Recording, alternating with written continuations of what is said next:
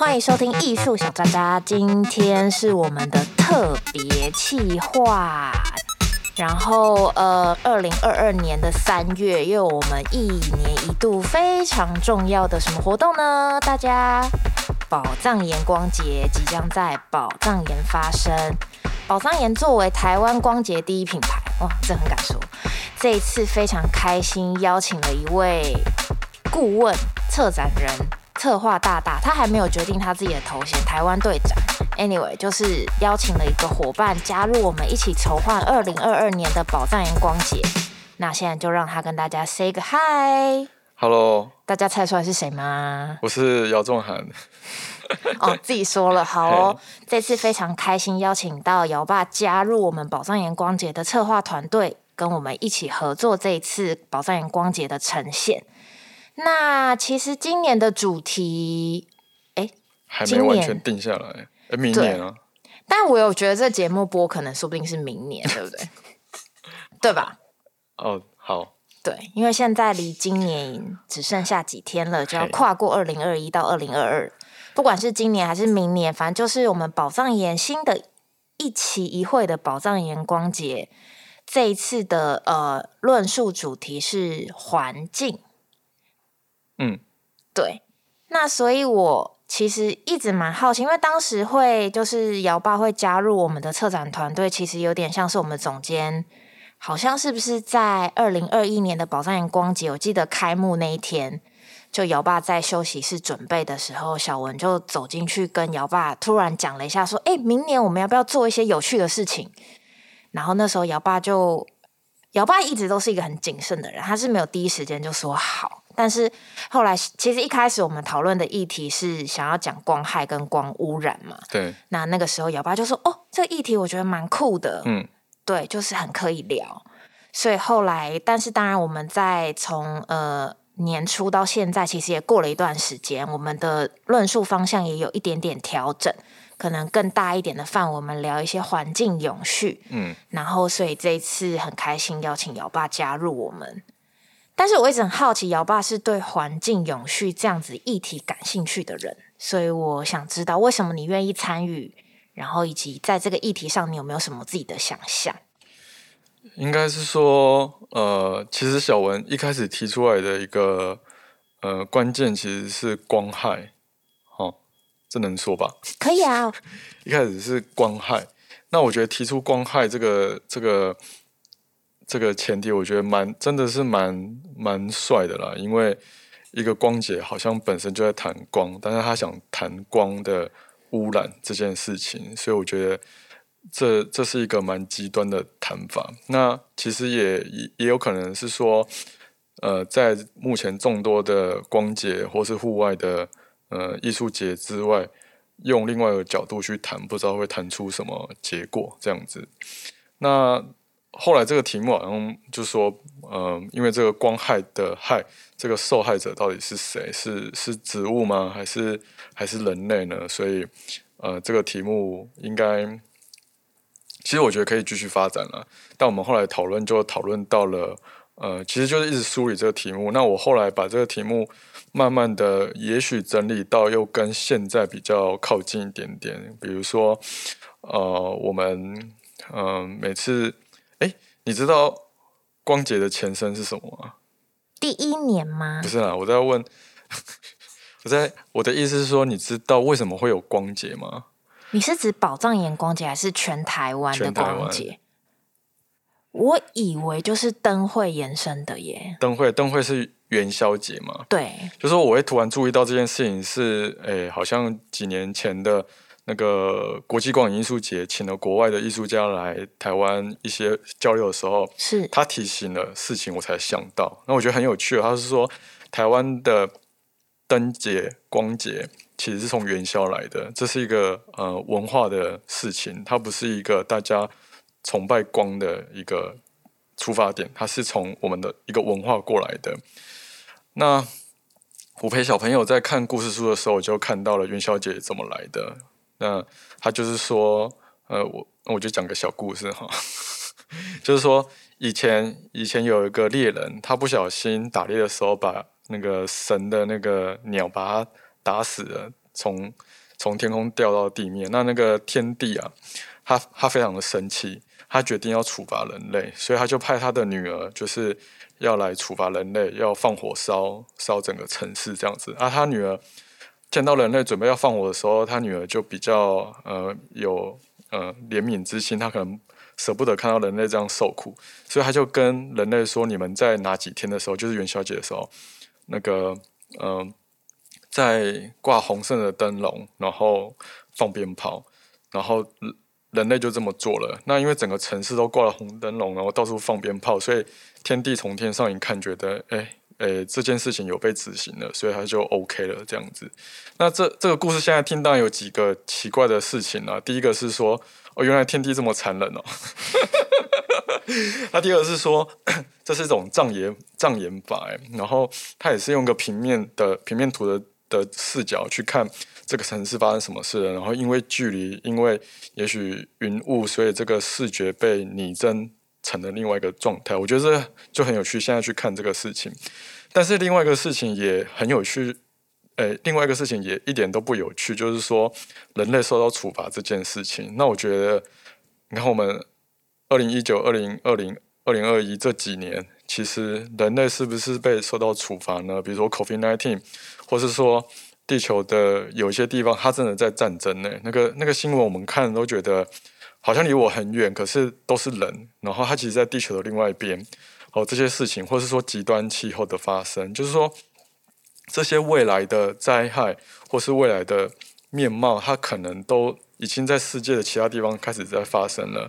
那，所以我们一定会去呃注意到说，呃，这个环境发生了什么事情。那呃，比如说联合国发布了一个目标，就是永续发展目标，他希望什么？呃呃，男女平权啊，消灭贫穷啊，然后。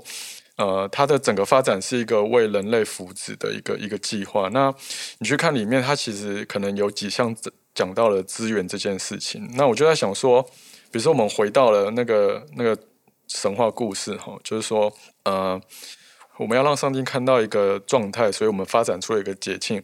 我们要因为这个一次性的节庆去去创造了很多装饰的灯笼。好了，那。这个节庆之后，这些灯笼去了哪里？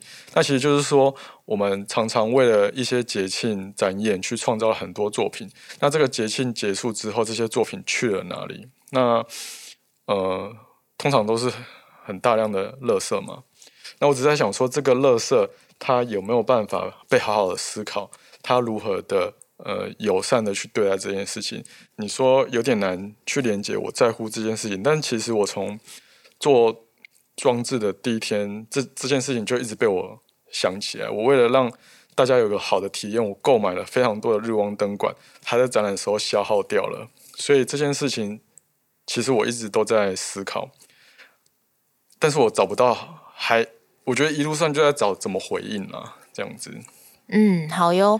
应该说，其实我觉得好像我也是慢慢认识你之后，才觉得，比如说上次之前录小渣渣的时候，你有提到有了小孩之后，你就更关心这个世界，因为你想要提供他们一个未来嘛。我觉得这有点像是我们在提供怎么样的未来，所以我觉得这次未来这件事，在我们的策展论述上，其实也有一些些比重，因为永续或者是说环境的。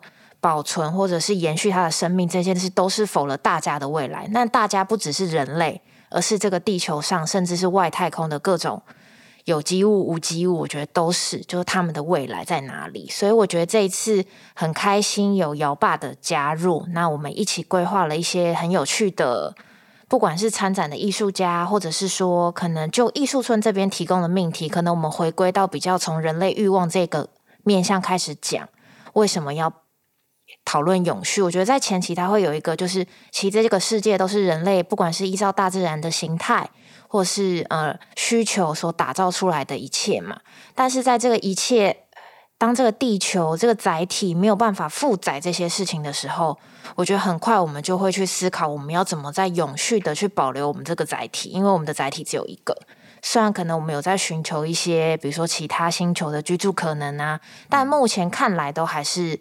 无法被实践的一个一个状态嘛，对，所以我觉得这一次的呃规划上来说，我觉得就是从人类的这个想望开始。当人类的想望呼应到姚爸刚刚讲的这个神话故事，我觉得也蛮有意思的。就说人类其实都会有一些自己的幻想，包含刚刚的那个元宵节的故事，可能是一个传说。那我觉得有点像我们在二零二二年的宝藏岩光节，我们打造一个幻想，让大家可以加入之后，不管是透过真正材料上的永续，或者是创作概念上的永续，或者是说，呃，我们怎么去反思我们自己在这个未来可以。存在一个怎么样子的角色，或成为怎么样的人，我觉得都是二零二二年宝藏岩光节可以跟大家分享的议题。但这次有一些特别的规划，姚爸想要跟我们分享看看吗？一些特别的规划，我大概把我这边找的艺术家分为两块啦，一个是朝材料这边去探索的，那一部分可能是呃在跟未来会发生关系的未来性这件事情。那那。材料的话，我就先透露一些些哈，就是说还是人名可以透露了。可以啊，可以。比如说材料方面，我找了两个艺术家，一个叫做王子云，他他我看到他一个动力装置，那他没有使用马达，他用地球的磁力加上他装置的一点点磁力，就产生一个运动。那我觉得这个用动力的方式非常的轻巧。那另外一个艺术家叫果乐童，那他。他他研究他会做蛋糕，但他的蛋糕可能应该不是那种我们理解说的什么布朗尼啊、巧克力蛋糕这种。他去他有一个自己的文化研究，他去文化台湾的味道，然后试着可能跟他的发展蛋糕可以去结合。那呃，蛋糕之前我想到这位艺术家是因为他在处理食物。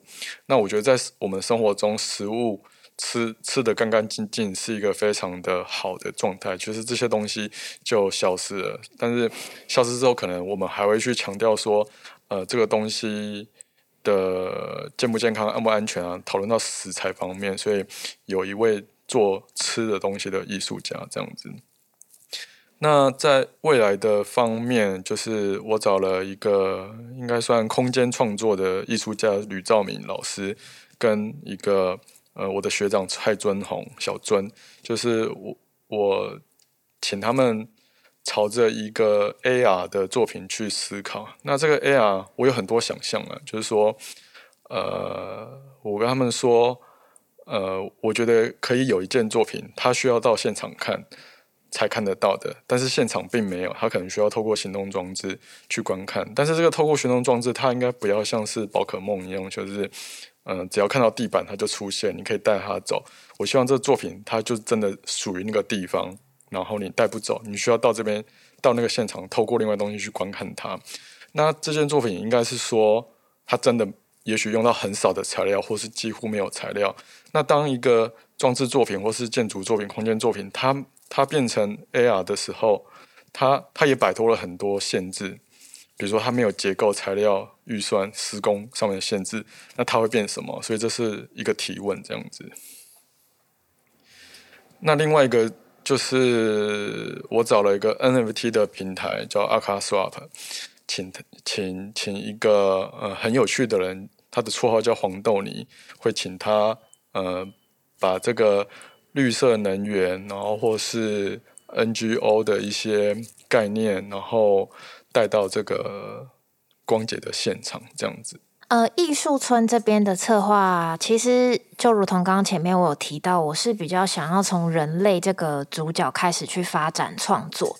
那宝藏岩光节其实到二零二二年，相对已经办了好几，我们是二零一一年开始，一直到二零二二年，也有个十年多了。所以，嗯、我觉得大家对光节的想象其实有一个他的所谓人设了。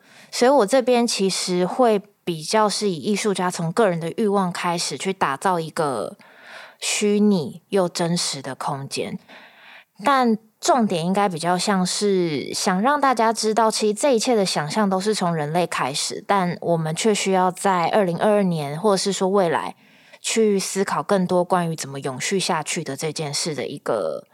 一个前前端吧，但我觉得欲望这件事本来就是被无限放大，所以我的呃邀请的艺术家包含李一凡，包含庄之恒，他们都是会利用一些呃投影啊，或者是装置的作品，去打造实体空间的一个作品出来。那这一次也因为就是有了，比如说像姚爸刚刚提到的阿卡 swap 的呃一些算是新形态的一种，我觉得这件事情很有趣，就是我们也希望可以再多跟。大家分享，所以我们这个特别企划其实应该会有一系列的 podcast 节目，然后它的名字会叫未来小渣渣，就是不是艺术小渣渣，是未来小渣渣，它是一个特别篇，因为想要在光节的时候，我们前面可以跟大家分享一些我们这次带给大家从论述开始的一些新的想象，包含 NFT，包含可能我这边会想邀请。呃，比如说像思如讨论什么叫永续，什么叫环境保护，从他可能的专业上来谈。那另外可能会想邀请一些，比如说像是呃登山家，或者是说很接近大自然的一些人类，人类 这样讲好像很好笑，就很接近大自然，或者是说我理解他们很常接近大自然的，因为我觉得大自然一直都是我们模仿的对象，嗯，然后也是我们想要。呃，永续维护的一个对象，嗯嗯、对，所以我也会很好奇这些人在看待所谓大自然这件事。就像呃，比如说，假设未来真的假设我们全部都到元宇宙了，那大自然的一切有没有办法在那边被复制？这件事，我其实也蛮好奇他们的想法，嗯、因为他们是每天都在接近的人，但是真正到了虚拟世界的时候，可能你的五感不一定都感受到的时候，你是不是就觉得这件事还是可以被取代？嗯、对，所以我觉得对这种。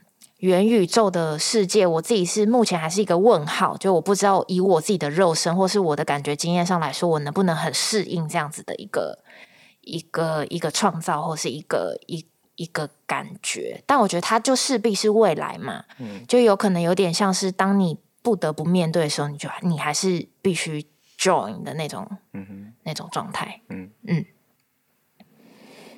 好的，那我先跟大家说一下，就是这。一个系列特别节目，目前除了我刚刚说，就是会找一些呃，像是针对这个论述开发出来的几个专家学者，或者是说呃。受访者来上节目之外，我们另外就是也会邀请这一次的参展艺术家陆续再来录制我们的 podcast 节目。那希望可以透过 podcast 这样子的管道，让更多人可能可以更深入了解这一次呃光节艺术家的创作的过程啊，还有作品的一些脉络等等。